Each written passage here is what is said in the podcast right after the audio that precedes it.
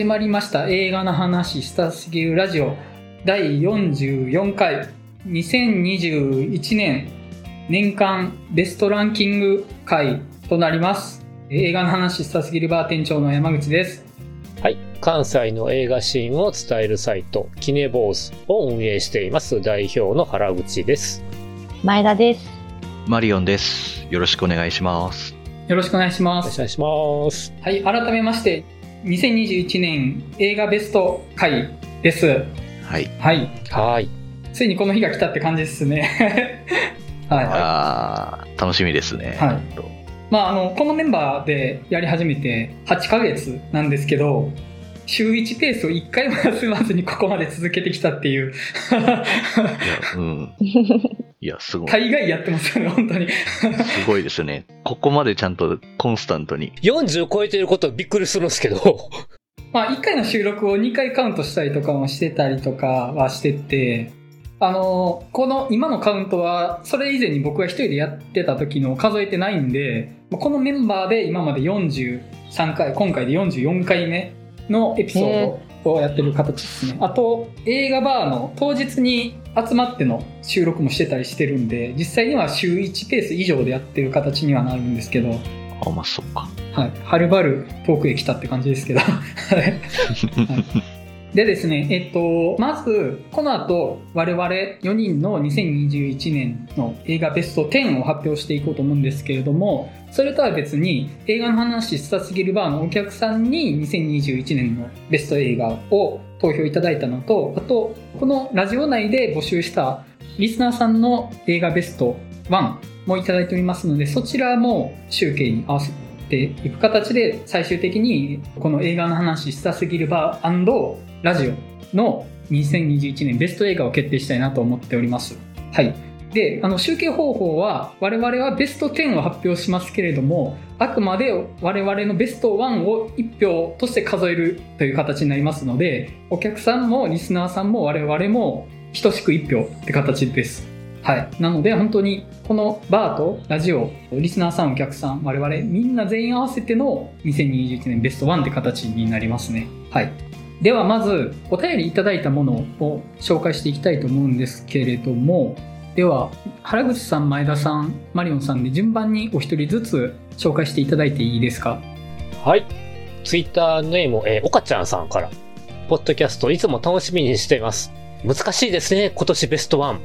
現時点では、ザ・スーサイド・スクワット、極悪党集結ですね。いい意味で色々と期待を裏切られました。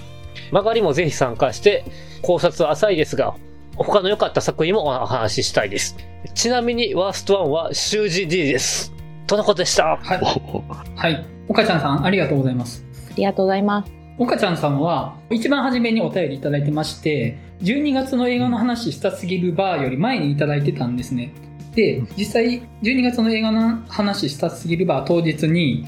私すでにお便りの方で投票してるんですけどというふうなご相談をいただいてあの当日バーの方でも投票いただいてたんであの 二重で投票って形になってるんですけどもあのそれはありですあのもう別扱いで、はい。あの、お一人で2票いただいてるって形になりますね。なので、おっかちゃんさんは実際にお会いしている方になりますね。で、ザ・スーサイド・スクワットは、ま、この番組でも取り上げて、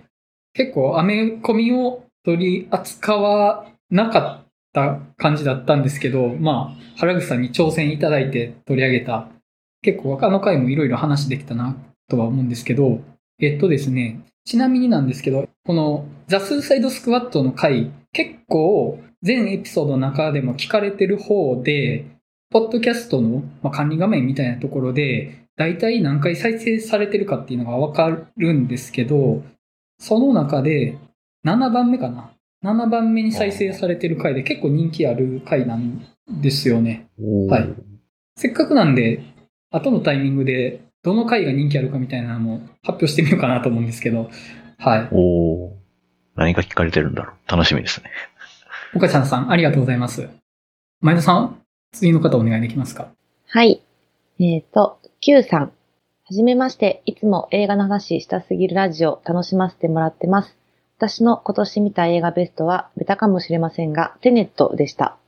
終始意味深なセリフと謎な展開で内容は正直あまり理解できていませんが、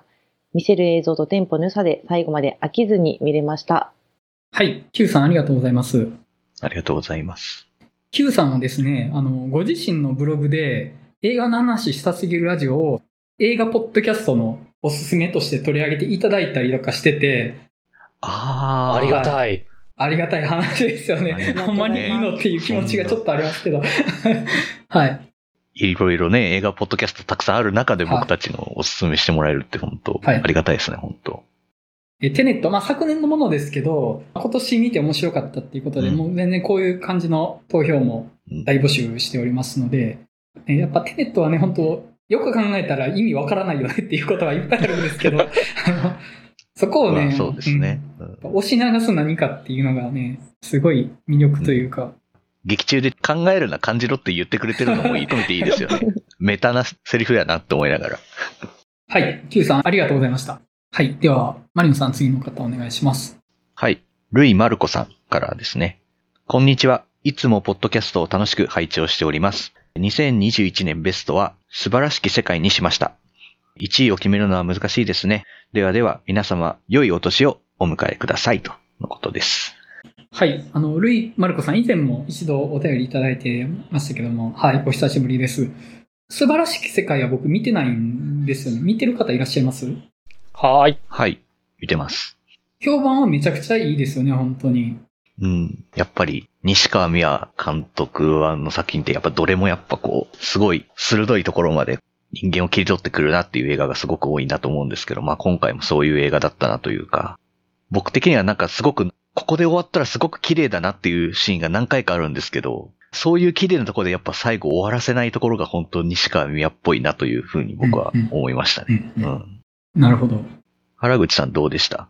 えっと、ベスト10に入れておいて、この後語らせてください。あ、あ、いいですね。あ、じゃあそこじゃあ、俺なりの西川ミア論があるので。あ、いいですね。ははい。はい。ルイ・マルコさん、ありがとうございました。はい。はい。じゃあ、次行きます。ツイッターネーム、エスタンシさん。はじめまして、エスタンシと申します。いつもポッドキャストを楽しく聞かせていただいています。皆さんのお話を聞いて映画に対する新たな視点に気づいたり、自分の中へ言語化できていなかった感情を整理できたりと、映画を見た後の新しい楽しみの一つになっています。自分が見た映画の回が更新されると、お、来たなとテンションが上がります。兵庫県在住なので、映画の話したすぎるバーにも、いずれ足を運んでみたいと思っています。普段映画の話をする機会がほとんどなく、口下手で人見知りなところがあるので少し不安ですが、皆さんと楽しくお話しできればなと思います。ところで、えー先日の放送では、いずれフリックリについて話したいとの話題が出ていましたが、めちゃくちゃ楽しみです。高校生の頃からピローズを大ファンということもあり、フリクリは私の生涯ベストアニメーションだと思っています。えー思春期に鬱屈した自意識をこじらせていそうな、えー皆さんの、えーフリクリトーク楽しみにしています。また、えー改めて年間ベスト映画の投票もさせてもらいますね。えーそれでは失礼します。で、その、えーベスト映画の投票なんですけども、えー私の2021年ベスト映画ファーザーです。えーアルツハイマーの方を見ている世界を疑似体験させられる映画で、見ていて辛く寂しくなりましたが、きっと今後の人生の大きな糧となるであろう映画でした。最後、父親を施設に入れるという選択をした娘を決して否定的に描いていないところがいいなと思いました。将来自分の親も、またいずれは自分もああなるのかなと思うと自分のライフステージが変わることに見返したいと思える作品でした。あの、むっちゃ共通点あって、もう非常にこの方と会いたいんですけど、あ、そうなんですか？はい。だからね、結局私がね、ピローズは96年に出て、私が中2の頃に出た、いわゆるピローズの第3期の始まりと言われているステレンジカメレオンからのファンなので、はい。ファン歴25年とかなんで、多分この方とも年齢近いんだろうなと思うんですけども。ぽいですよね。あの、で、兵庫県在住でもう、はい、映画の趣味が合うので、非常に話したいなと思ってます。はい、楽しみにしてます。来てください。はい、エスタンシさんありがとうございました。あの、はい、ありがとうございます。ぜひ一度バー来ていただきたいですよね。はい、ピローズ語りましょう。はい。で、ベストがファーザーと。多分あれですよね。原口さん入れられてますよね。はい。ですよね。何かはこの後にね、はい話すとして。はい。うん。じゃあ、その点はもう原口さん、まあ他のメンバーも入れてるかもしれないんですけども、はい。まあそこで話できたらなと思います。はい。はい。じゃあ次の方、前田さんお願いします。はい。無回転観覧車さん。はじめまして、無回転観覧車と申します。いつも鑑賞後に答え合わせと疑似映画談義として楽しませていただいてます。2021年のベスト、あの子は貴族にしたいと思います。予告を見たときは、いわゆる自立する女性の生き様を描いた男性に向けてそれを目に焼き付けるべしというようなメッセージ色の強い作品と勘違いし、敬遠しようと思いましたが、信頼する映画好きフォロワーさんたちの絶賛の声に騙されたつもりで鑑賞しました。騙されました。いい方に、すごくいい方に。男女だから生まれた環境が違うから、裕福か否か、そんなくくりを通り越えた強い優しさでできた大傑作だと思います。見ると、老若男女すべての人がいい気持ちになれる映画だと思います。生涯でもベスト級作品です。上位に入ると信じてます。今後とも楽しい配信よろしくお願いいたします。はい。無回転観覧車さん、ありがとうございます。ありがとうございます。まずなんですけど、あの、できれば答え合わせとして聞かない方がいいのかなとは思います。いや、だだ大丈夫だと思うよ。答え合わせ。えっと、まあ、結構個人的な見解をつらつらと述べてるし、あの、知識的なバックボーン結構ない状態で喋っちゃってるので、あの、答えとして聞いていただくと、あの、ちょっと期待に添えないのではないかなっていう思いは少しあるんですけどね。まあ、一つの意見として。あくまで個人の感想ですってやつですよね、本当に。ただでも、疑似映画談義っていう風にまあ楽しんでもらえてるっていうのはすごくありがたいですよね、やっぱりなんか。本当普通に友達と映画の話してるみたいな感じでいつも収録してるので、やっぱりそういう風に聞いてもらえるのってすごくいいですよね。そうですね。まあ、映画の話したいすぎるバーっていうのが前提にあるので、まあ何かその批評とか論評というよりは、僕はこう思ったんだよねみたいなのをお互い投げかけ合うみたいなノリでやってますし、そういうノリで聞いていただけたらなっていうのはありますよね、本当に。はい。で、あの、ベストが、あの子は貴族。えっ、とね、うん。まあ、あの子は貴族はね、はい。はい。はいって感じですよ。はい。まあもう、ね。絶対誰か入れてそうやなって気がしますけど、こ誰かのやってるよね。うん。はい。誰か入れてそうだなと思いますね。はい。ありがとうございました。はい。次、じゃあ、マリオンさん。この方、作品だけ挙げていただいてますので。えっと、はい福田君高さんはい。ですね。作品だけ上げてもらってて、はい。古老の地レベル2を上げてもらってます。はい。このメンバーの中で多分僕だけ見てないんですよね。あ、そうなの？結局見れなかったんですよ。そっか。そうなんですね。でも、前田さんは今年4がベスト級とおっしゃられてたりとか、そうなんですよ。鈴木亮平の耳がヨーダのように尖ってて、最高にかっこいいです。いいですね。ね。はい。あの悪役はすごいですよね。本当うんありがとうございました。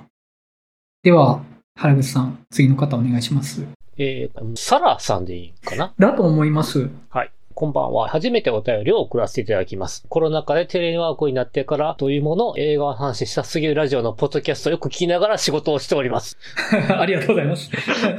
毎週最新回が更新されるのを楽しみにしています。愛媛在住なので、映画の話したすぎるバーにお邪魔するのはなかなか難しいですが、いつか参加するのが夢です。さて、えー2021年ベスト映画募集とのことですが、私は1秒先の彼女を推したいと思います。6月25日公開の台湾映画です。完璧な出来とまでは言えない映画ですが、本作に独特のノスタルジーで優しい雰囲気が忘れられない映画です。他にも素敵な映画はたくさんあったと思いますが、この1年を思い返したとき、一番印象に残っている作品でしたので、挙げさせていただきました。他のリスナーさんや店長メンバーさんがどんな作品を挙げているのかとても気になります。ポッドキャストの更新を楽しみに待ちたいと思います。寒い日が続いていますが、皆さんどうかお体ご自愛ください。温かいメッセージをいただいております。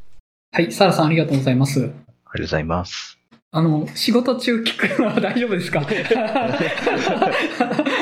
大丈夫ですか？はい。まあ、愛媛在住ということで、確かにちょっと大阪のバーに来ていただくのは難しいかもしれないですけれども、このラジオを聞いていただくことで、つながりを作れたらなとは思いますし、まあこういう形でお便りいただくのもお気兼ねなくお送りいただけたらと思いますので、引き続きよろしくお願いいたします。はい、えっと、ベスト映画が1秒先の彼女ってことなんですけど、ご覧になってる方います？はい。台湾映画好きなので見てます。あ、そうですよね、台湾の。うん。はいいかがでした？いや結構ちょっとね、ひねりの効いた作品になってるので、ちょっと SF 感もあって面白い作品になってますよ、これは。うんうん多分まあ SF 系ですよね。そう、このタイトル通りやから、いろいろ話すとネタバレがあれなので。なるほど。だからまあ、純粋にその SF 的に面白いものとして、とっかかりにして見てもいい感じですよね。細かいとこ触れずに。1秒早い女性と1秒遅い男性の話なんで。あ、なるほどな。組み合わせる。うん。あなんか予告編は見たことはあったんですけど、良さげなラブストーリー感もちょっとあって気になってはいたんですけど。うん。なんか結構トリッキーな作品になってますんで面白いですよ。えあ。はい。ありがとうございました。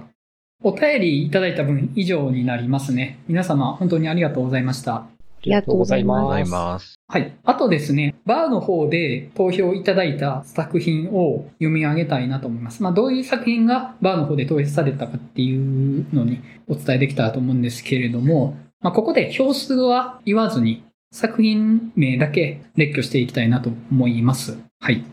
えっと、まず、サウンドオブメタル聞こえるということ。機動戦士ガンダム先行のハサウェイ、ノマドランド、ドライブバイカー、ミスターノーバディ、バンドリフィルムライブセカンドステージ、僕のヒーローアカデミアザ・ムービーワールドヒーローズミッション、サスペリアパート2、サイコゴアマン、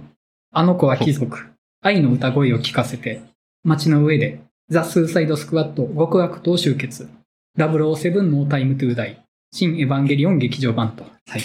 ていう風に、これらの作品が投票されております。アニメを多めっすね、若干。サスペリアパート2とかね、結構エッジの効いたというか、まあ、あの、うんうん。今年じゃないどころかもう、いつのだよってぐらいのあれですけど。リマスターがあったんかな、そうですよね。今年？うん。あ、そういうことか。今年見たっていうことでは、はいそうですね。なるほど。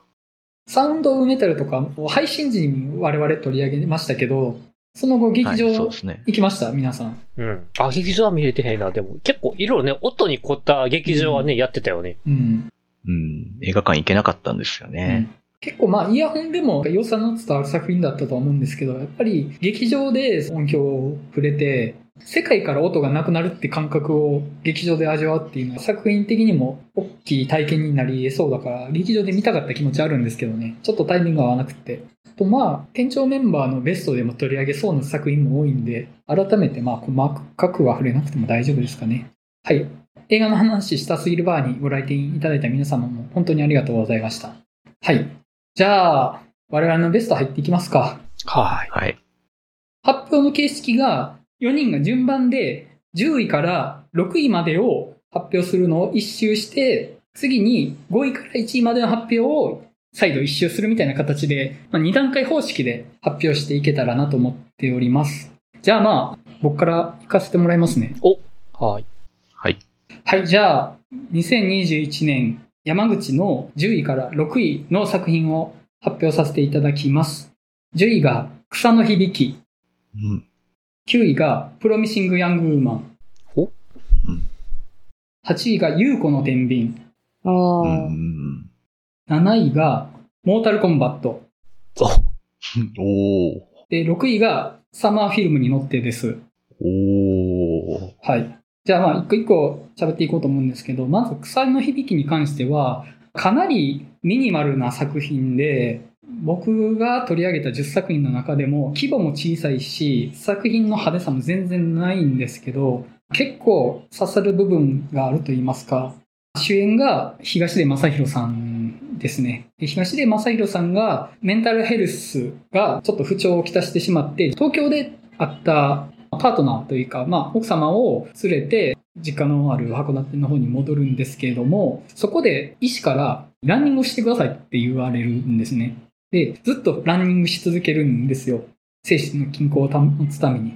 ていう話なんですけれども、まあ、タイミング的に、その東出正宏さんがスキャンダルを経たタイミングでこの作品を見たっていうのが映画体験としてかなり寄与する部分が大きくてですね、都会から何らかの理由で脱落してしまった人が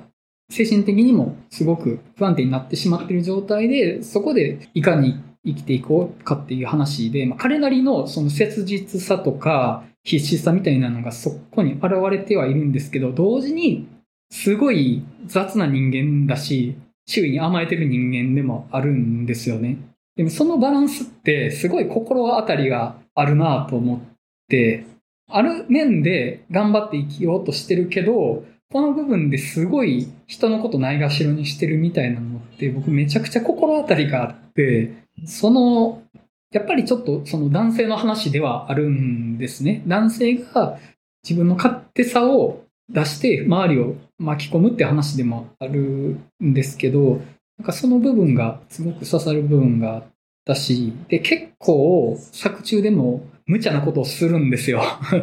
う。うんん。そこがあの、すごく、え、そんなことするんですかあなた？自分の置かれてる状況わかりますか？みたいな思ってしまうんですけど、やっぱりそれでもそうやってしまう弱さとかずるさっていうのがわからないでもないなと思って、で、その精神の安定のためであり、同時にある種の現実逃避としてのランニングをし続ける彼っていう姿が、なんかね、すごく刺さるんですよ。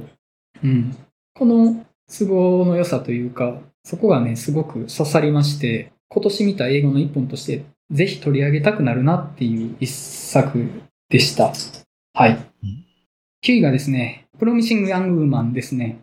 本当はもうちょっと上にしてもいいかなっていう気持ちがある作品なんですけど、まあ、もろもろの順番を見直していく中で9位になりました。でも、あの、今年見た中でもやっぱり印象としてはトップクラスに強い作品の一つかなと思ってまして、女性が虐げられてるというか、女性が舐められてるっていう社会状況を描いた映画って本当に今年多かったとは思うんですね。この番組でも何回か取り上げてますし、まあ、でも例えば最後の決闘裁判とかって基本的には面白い映画として僕は捉えたんですけど、プロミシング・ヤング・ウーマンに関しては面白いし、やっぱりその描こうとしてるものに対して描き方が叶ってるなと思う部分が大きかったんですよね。だからまあ、最後の決闘裁判が悪いとこではなくって、最後の決闘裁判とか、あるいはラストナイト・イン奏法とか、まあ、もろもろも含んでなんですけど、それらの代表の一本として、2021年にはプロミシング・ヤング・ウーマンっていう作品があったっていうことを、僕は自分の中に刻みたいなと思って、9位に取り上げました。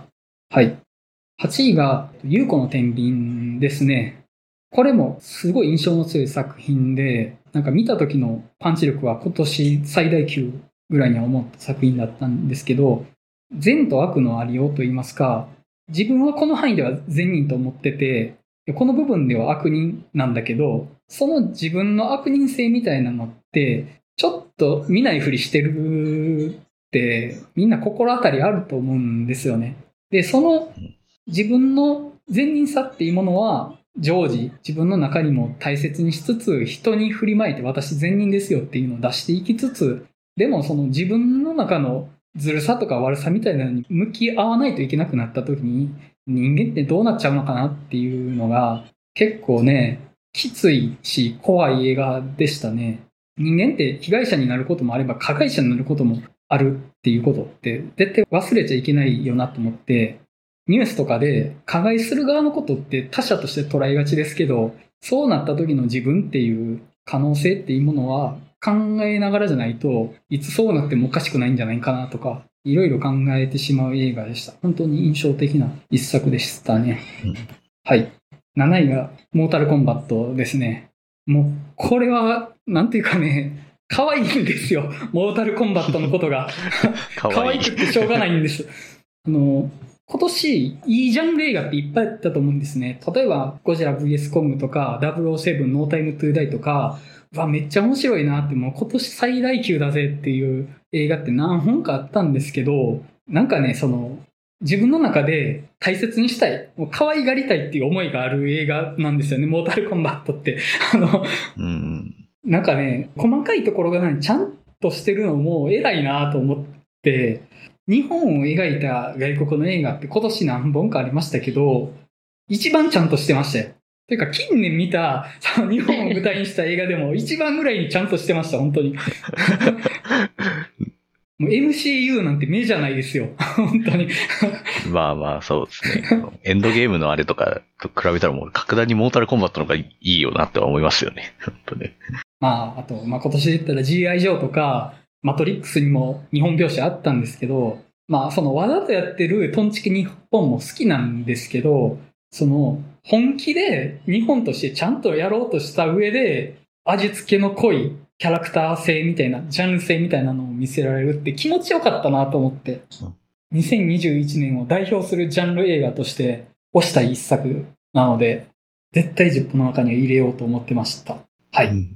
で、6位がサマーフィルムに乗ってですね、これは瞬間的には今年最も嫌いな映画であり、瞬間的には今年最も上がった映画なんですね。で、総合して、やっぱり上位には入れなければならないと。あの瞬間に感じた感動は絶対に嘘じゃないから、絶対に自分の中で残しとかないといけない一作だなと思って、サマーフィルムに乗ってに関しては。はい。これに関しては、サマーフィルムに乗って書いて言いたいことは全部喋ってるんですけれども、一瞬僕はこの作品は映画を裏切ったと思ったんですけれども、その後の瞬間に、あ、違うと。この作品は、それを上回って映画っていうもののあり方を超えてこようとしてる作品だなと思って、はい。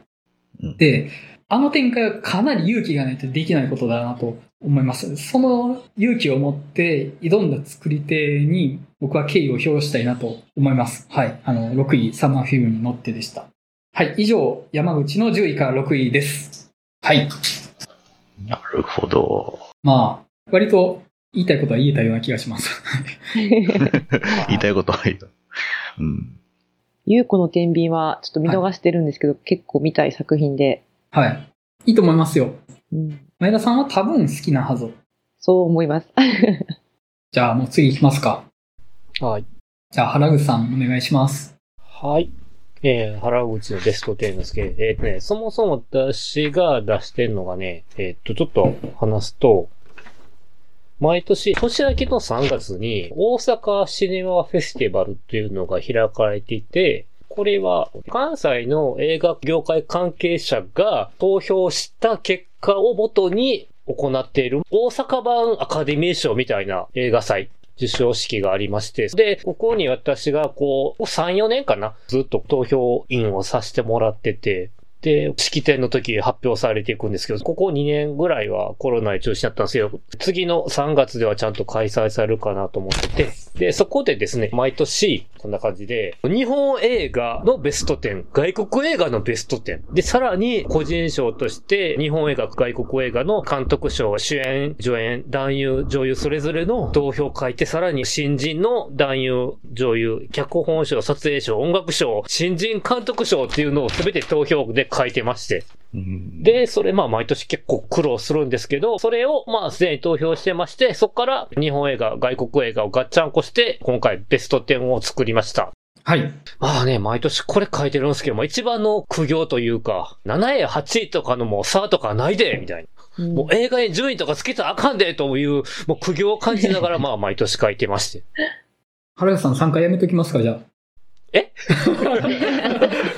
ここで急にはしご外されるのめっちゃ笑う。とはいえね、あくまで個人的なベスト10作りましたので、発表させていただきましたら、と。はい。まあ、ちなみに、この映画祭なんですけど、受賞式の日には、各投票者の結果が一覧で表にして発表されてるんですけど、原口の横にはですね、えー浜村淳さんの名前が並んでるっていう、なるほど。50音順並べて。50音順だからですね。なるほど。はい。っていう、いつも今日、関西の映画業界のそうそうたるメンバーの中で挟まりながら投票してます。っていうのをちょっと PS 的に言っときます。で、まず、10位から6位なんですけれども、10位が、えー素晴らしき世界。はい。えー9位が、君は永遠にそいつらより若い。8位が、アメリカンユートピア。で、7位が、彼女が好きなものは。うん6位が、サマーフィルムに乗って。おーはいはいはい。なるほど。で、じゃあまあ12、10位から話していきますと、素晴らしき世界、西川宮監督作品。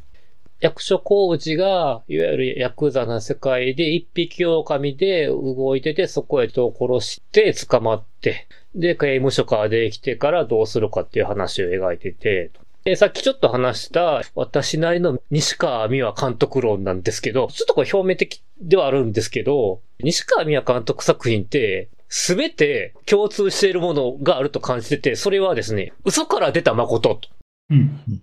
虚実から真実を描き出してるっていう作品がね、結構どれも共通してて、それをね、毎回こういろんなアングル、角度から描いてると思っていましてと。で、だからね、この作品も無償化出たっていうことを隠して、どう世の中で生きていくかっていう話ではあるので、そっから抱えている嘘を抑え、嘘の感情を抑えていかに生きていくかっていう描いている作品で、そこは見た誠ではあるんだけども、ちょっと新しいステージに上がったぞ、西川監督っていうのが印象的に残ってて。うん。でね、もともと俺、日本映画一番好きなのは、是枝裕和監督なんですけども、そのつながりで、えっと、西川宮さんも是枝さんの助監督からできた監督なので、そういう意味では西川宮監督作品はもうデビュー作からずっと見てて、エンパーも全部買ってるんですけど、今回一つステージがあった作品で気に入っておりますと。はい。うん、で、9位、君は永遠にそいつらより若い。確かに、ポッドキャストの近況報告をちょっと話したかなと思うんですけども、これだから、芥川賞作家の津村吉子さんのデビュー作。で、津村吉子さんの作品って結構音楽性とかロックとか取り入れた作品で結構好きなのがあるんですけれども、で、この作品が大学卒業間近に控えた、いわゆるモラトリアムの最後の時期の頃の描いた主人公の女性の作品でと。で、だから主人公の子は児童福祉士への就職が決まった中で子供に触れたりしていく中で私がそういった職業に本当にふさわしいのかっていう思い悩みもあるけども、その裏には子供に関するいろんな事件を出会ったりしていく中でそういった職業を目指しましたっていうとも選ばれたり、その中でですね、主人公が佐久間優なんですけど、その相棒役として登場するのが、なおさんと。うん。今年結構ね、なおさん出演作品がいろいろとあったんですけども、特にその中でズマ抜けていい演技をしてはるっていうか、のもあります。で、あと、その中、モラトリアムを抱えた、こう、いろんな学生の中で演じてるのが、笠松翔っていう結構若手のいい男性の俳優がいるんですけど、その子が、モラトリアムの中で、ある種の行動をとっていくっていうのが非常に印象深く、いろんな事件が描かれる中で、その中で、あるセリフの中に君は永遠にそいつれ若いっていうタイトルの意味が解かれて非常に中に印象深く残っている作品ではありますと。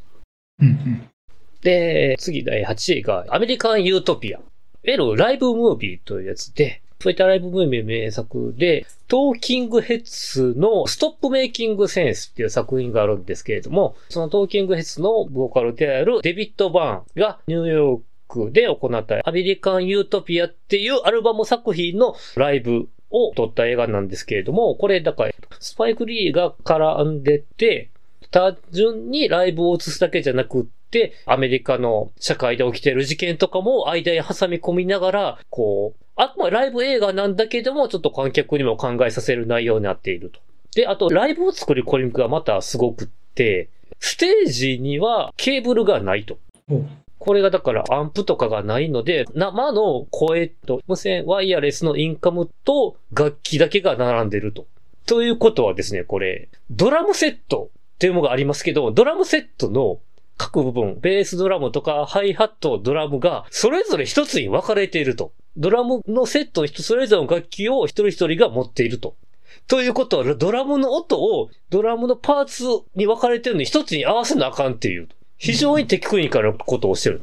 うん。で、しかもそれを、あの、いわゆるオケ、カラオケのオケを一切出さずに楽器の音だけで全て楽曲として成立させてるっていう、非常によくよく見ると技巧的にすごくことをやっているライブの映画になっているという。うん。なるほど。だからこう、デビッド・バーンを恐るべしなライブフィルムとなっています。結構これ、ロングラン上映されてて、いろんなところで音に凝った演劇場とかリバイバル上映されているので、なんか来年もどっかやれそうな気があるので、もし気になった方は見てもらえたらなと思います。で、7位が彼女が好きなものは。ちょっと前収録の近況報告で話しましたけども、日本の学校を舞台にした LGBT ダイバーシティものの作品で、だから主人公が神尾不二さんが演じるゲイの男子高校生と。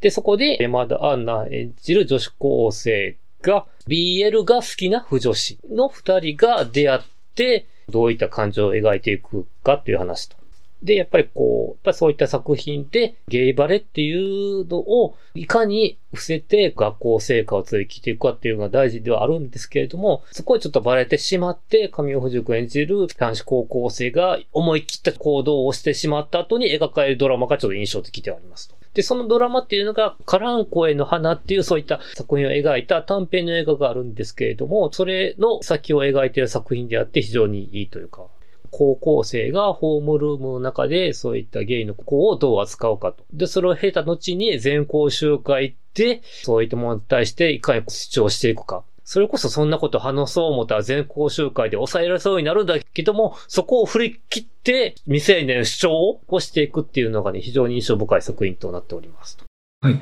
えっ、ー、と、次に6位、サマーフィルム。えー、山口くんと同じく6位に挙げたんですけれども、私はですね、その中で描かれていく中で、やっぱりこの、未来の映画は数秒の作品としてしか作られていないっていう衝撃的なディストピアの描き方がやっぱりやるせない感じがあって、やっぱりそんな映画の世界なんてね、見たくもないし、そんな映画にしないようために、今のこう女子高生が頑張って映画を撮ろうとしている姿がやっぱし、グッとくるものがありまして、やっぱり好きな作品に残っておりますと。といったところです。はい。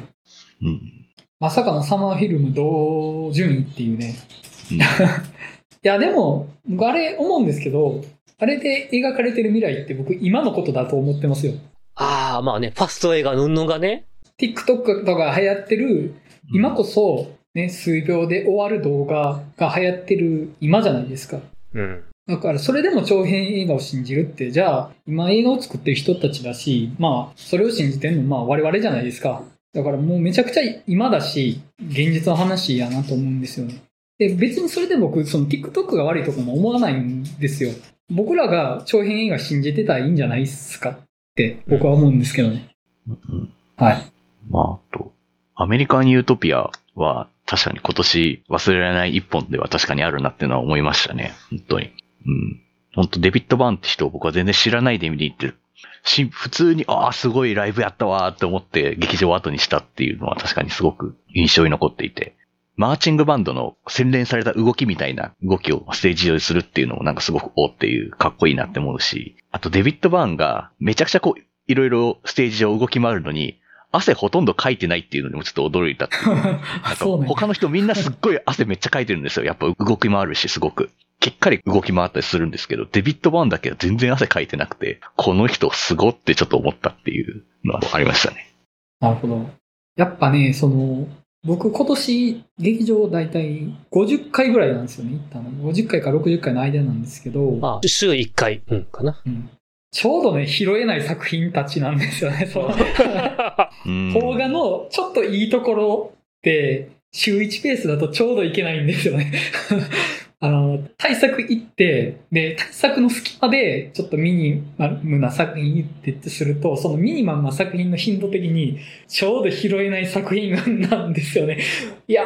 うん。君はそいつら永遠に若いとか、もうタイトルがね、僕めちゃくちゃ刺さるから、ちょっと行きたかったりはしたんですけど、はい、ねえ、なかなか、うん。さすが本数見てるだけあって。ちなみに今年何本映画見てるんですか？えっとね、またちょっと周期はできてないんだけれども、とりあえず自分でお金を出してみてるので多分300は超えてるかな。で、キネ坊主としてライターとして扱ってるのも300は超えてるかなとは思ってます。600オーバーってことですよね。はい。大体例年そんな感じかな。うん、すごいないや大変ですよ。まあ、そういうのもあるので、あの、このポッドキャストでもね、メインで語られる以外の作品を、まあ、近況報告で話してるわけなので、うん、そこでもね、今後もいろんな作品を拾っていけたらなと思ってますんで。はい。やっぱ原口さんがそのあたり自覚的にオープニングトークの話されてるっていうのはよくわかるなと思って、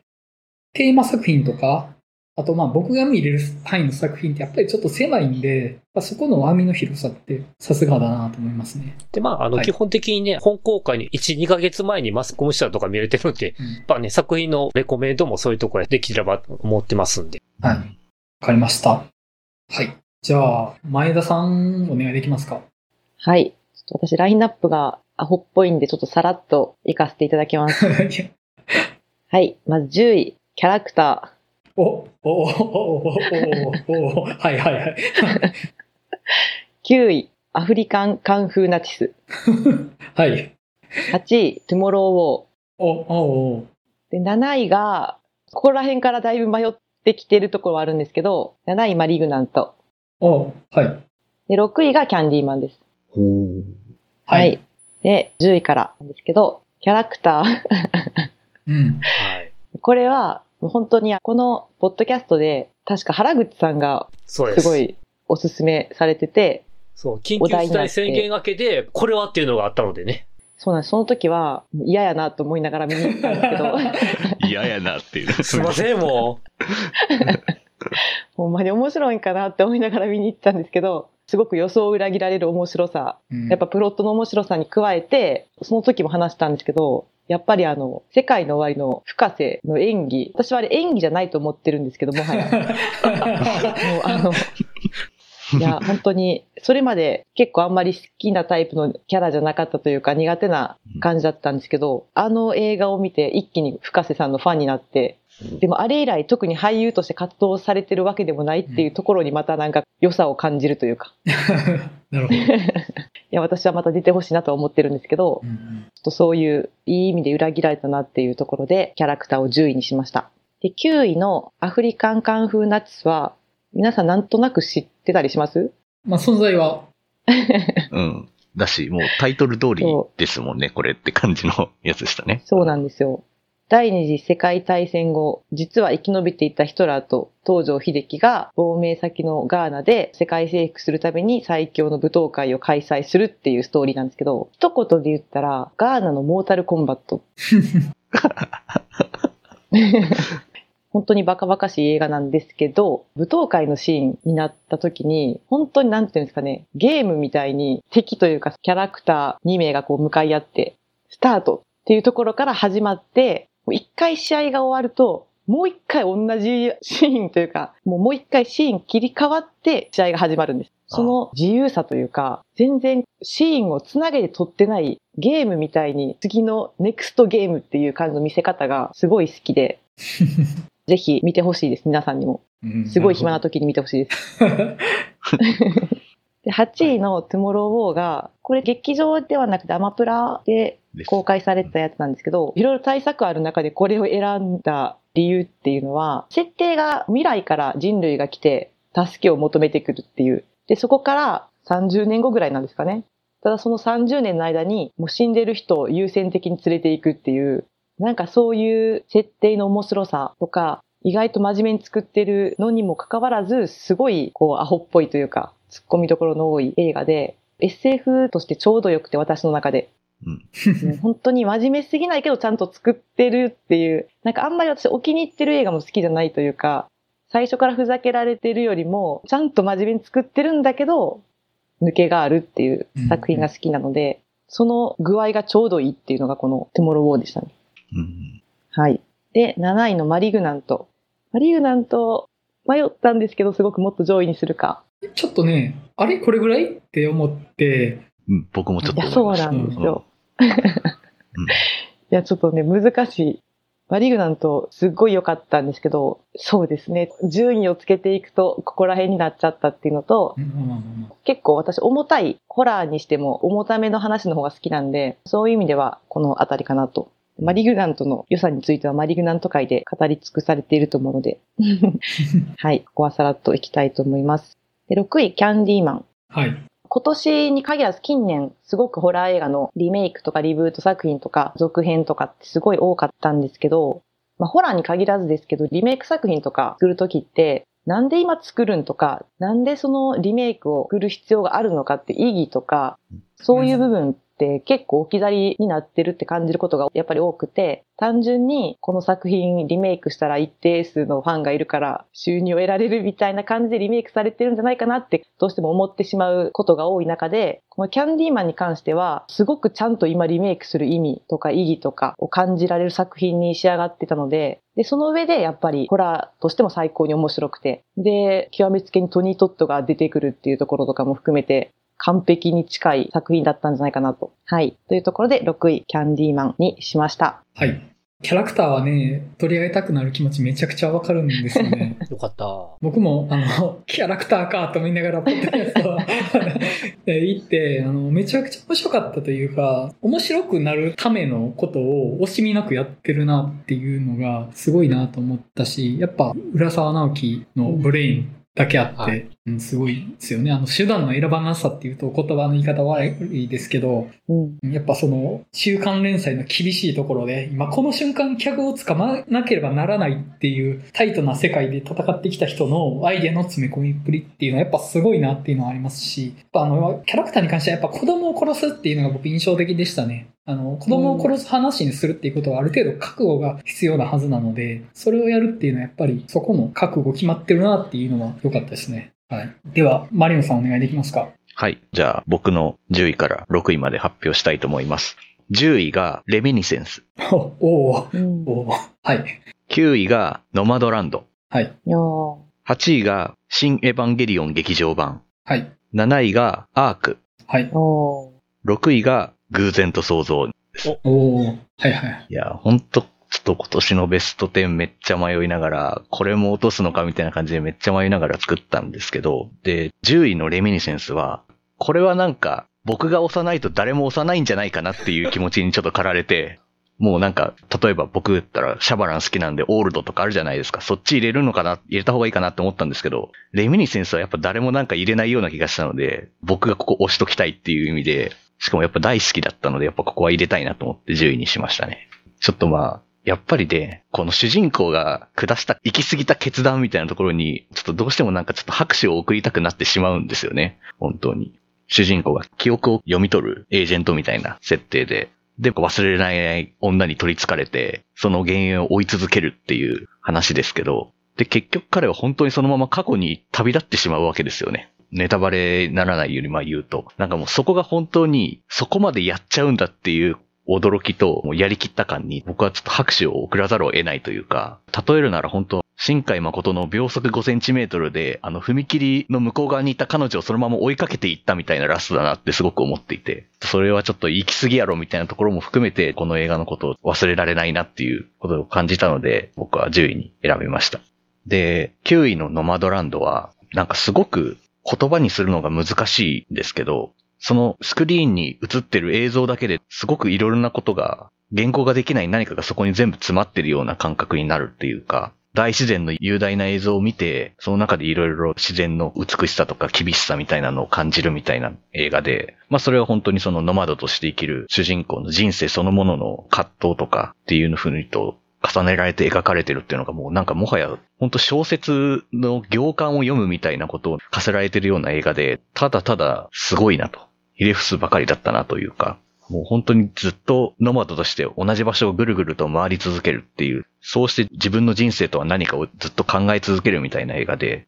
本当やっぱクロエジャオのそういう人生をめぐる大きくて小さな旅みたいなところに僕はなんかすごく惹かれるんだなっていうのはすごく、まあ、エターナルズでもそういうエッセンスがあって、まあ、惹かれるなっていうので、ノマドランドを選びました。で、8位の新エヴァンゲリオン劇場版なんですけど、なんというか、やっぱ今年、この、まあ、エヴァンゲリオンの最後を迎えたっていうのは、やっぱ忘れられない出来事だったんじゃないかなってやっぱ思っちゃうんですよね。うん。別に僕がめっちゃエヴァンゲリオン好きというか、それこそテレビシリーズが最初に放映された時から見てるエヴァンゲリオンのファンとか、そういう風なコアなファンとは言いませんけど、でもやっぱりなんか、エヴァンゲリオンという作品とともになんか一緒に人生を歩んできたような感覚っていうのがやっぱあるし、で、そのエヴァンゲリオンという混沌を極めたような作品が、ここまで綺麗に終わって、本当に作り手側も、そして見た観客側も付き物が落ちたようになったっていうのは、これはやっぱ、本当劇場体験としてやっぱもうこれは忘れられないものだったんじゃないかなっていうのがありますね。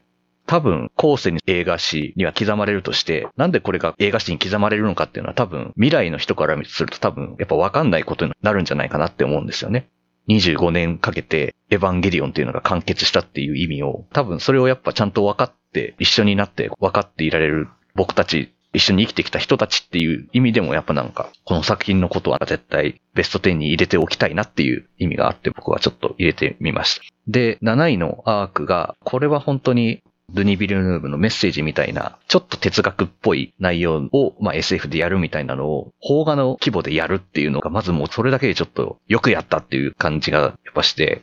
いわゆる本当に選択の話であり、しかもその選択の果てに導き出される答えっていうのも、とてもありきたりなものなんですけど、ただその答えに至るまでにいろんな過程がやっぱそこにはあるし、いろいろ寄り道をしながら選択をして、ようやくその答えにたどり着く場合もあれば、本当に最短ルートの選択を選んで答えにたどり着くとかっていうこともあるしっていう、そういう選択の幅広さみたいなのがすごくやっぱ出てるなって思うし、で、やっぱ選んだ道によってはもう一つの道は選ぶことはできないし、そもそも選ぶこともできなかったよねみたいなこととかも含めてなんかそういう選択っていうことに関するその奥深い観察眼みたいなのがすごく出てて、まああと世界観っていうのもすごく他の映画では見たことないっていう世界観を、邦画として SF の世界観を提示できてるっていうのにもすごく僕は感動したし、これはちょっと忘れられない一本に僕はなりましたね。で、6位の偶然と想像は、まあ、もうとにかくこれすごいわっていうか、浜口竜介すごいとしか言えないんですけど、もうなんか本当にほんの些細な偶然からこんな展開になるんだっていう驚きもあるし、そういう対話を通じていろんな想像力っていうのが働いてくる話ばかりだし、本当にそういう対話とかコミュニケーションの奥深さみたいなのがすごく真髄としてよく出てるっていうのが、僕としてはすごくコミュニケーションの話っていうのはすごくやっぱ自分の中ですごく大好きなテーマなんだなっていうのは改めて思いましたね。本当になんかこのテーマとかを一言でまとめるのはすごく簡単なんですけど、各映画の。でもそのなんかテーマにはすごい広大な宇宙のような何かすごく奥深い何かが広がってるようにこの映画を見るとすごく思えて、なんかその広大すぎる何かに触れたような感覚になるっていう、そういう面白い偶然と、そしてその偶然から生まれた想像力みたいなのをなんかすごく信じてみたくなるすごくいい映画だったので、6位に選びました。はい。はい。あのもう、マリオンさんとしか言いようがないランキングになってるなとは思って、アークとかレミニセンス上げる人は、ちょっと僕他にあんまり思いつかないっすね。その切り口で来るのはさすがですね。やっぱ個性出てるし。うん。そうですね。うん。最終的に結構マリオンさんウェルメイドな方向を捨てるっていうのがなんか ウェルメイドであるよりも自分にどんずら刺さる方を最終的に選ぶって感じがあって、で、それは作品のテーマ的にも正しくあるよりは、もう何か破壊的なまでの選択をする方がっていうのは、なんか、作品そのものとしてもぽいし。うん。そうですね。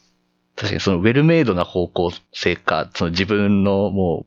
自分らしい方向、自分の興味ある部分にこう持っていくかみたいなのって結構毎回迷うんですけど、うん、なんかその狭間でこう毎回迷ってバランスを取ったりとかしたり、時々どっちかに偏ったりみたいな風に自分のランキングになることが多いので、5位から1の内容を見てさらにそれがどう思うのかちょっとまた、うん、そうですね。まだ10から6位ですからね。まだ判断はちょっと早いですよね。はい。じゃあ、店長メンバー4人の10位から6位の発表をこれで終わったところですね。